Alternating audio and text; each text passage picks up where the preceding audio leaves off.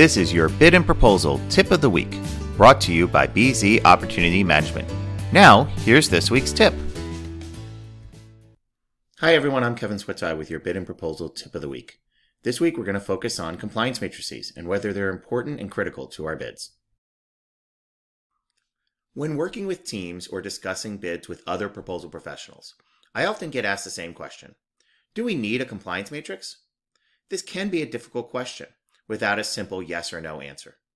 Compliance matrices are incredibly important to make sure we talk to each requirement and do so in a way that makes sense both to us and to our evaluators.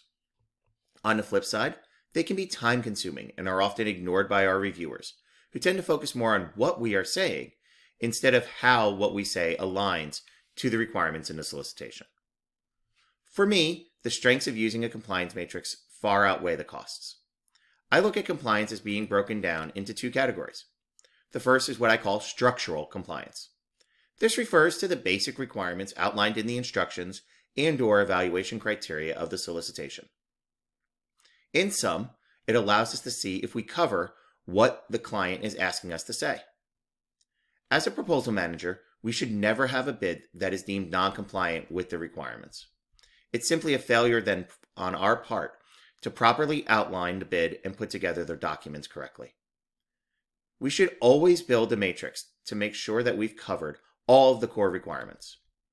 This document should guide our reviewers during pink team and red team to ensure we meet the core requirements of the solicitation. And then at gold team, it can be used as a final check. I like to use Microsoft Excel to build these spreadsheets and provide each requirement with its own row within the document. I then ask reviewers to give each row and each requirement a green or red score based on their determination of if we've covered that information. The second type of compliance is what I call technical compliance. This refers to how well we cover the detailed technical requirements outlined in the solicitation. They are usually contained within the performance work statement, the statement of work, or the statement of objectives. Building a compliance matrix around these requirements is beneficial, as it helps our internal writing team track and cover everything they need in their section. These matrices should also be part of our red team review process to ensure that we talk to each individual customer requirement. I'll talk more about technical compliance in a tips soon, but bear in mind this type of compliance can be a bit more nuanced than structural compliance. Making sure you always have a clearly defined compliance matrix for your requirements is today's bid and proposal tip of the week.